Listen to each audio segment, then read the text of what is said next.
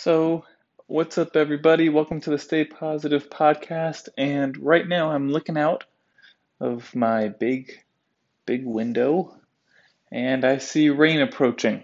And, you know, not everybody uh, loves rain, but there is a nice aspect of it. For me, it's, you know, kind of calming in that it means, hey, I don't have to go outside.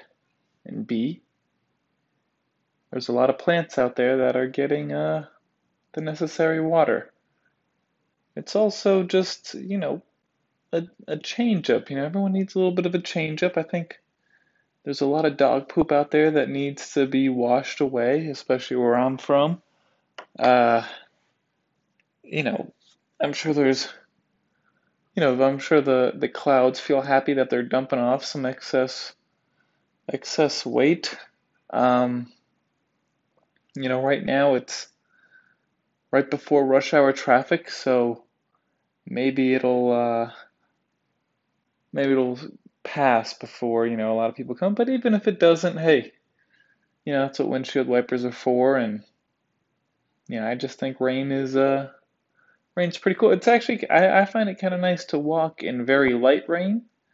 Um, you know, I wish I knew when rain was coming all the time so that I wouldn't I wouldn't get stuck in the middle of it. But like if I knew it was coming, I knew it was just going to be a drizzle, and I wanted to go out for a walk, I think that'd be really really rad.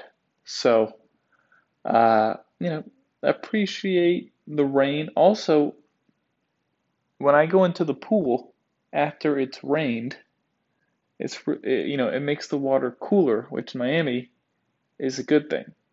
Um, so there's that. Uh, I do see some boats trying their hardest to uh, get back to shore, but I don't think it's going to happen. So, with that, uh, enjoy your rainy day or, or sunny day and just appreciate both. So, stay positive.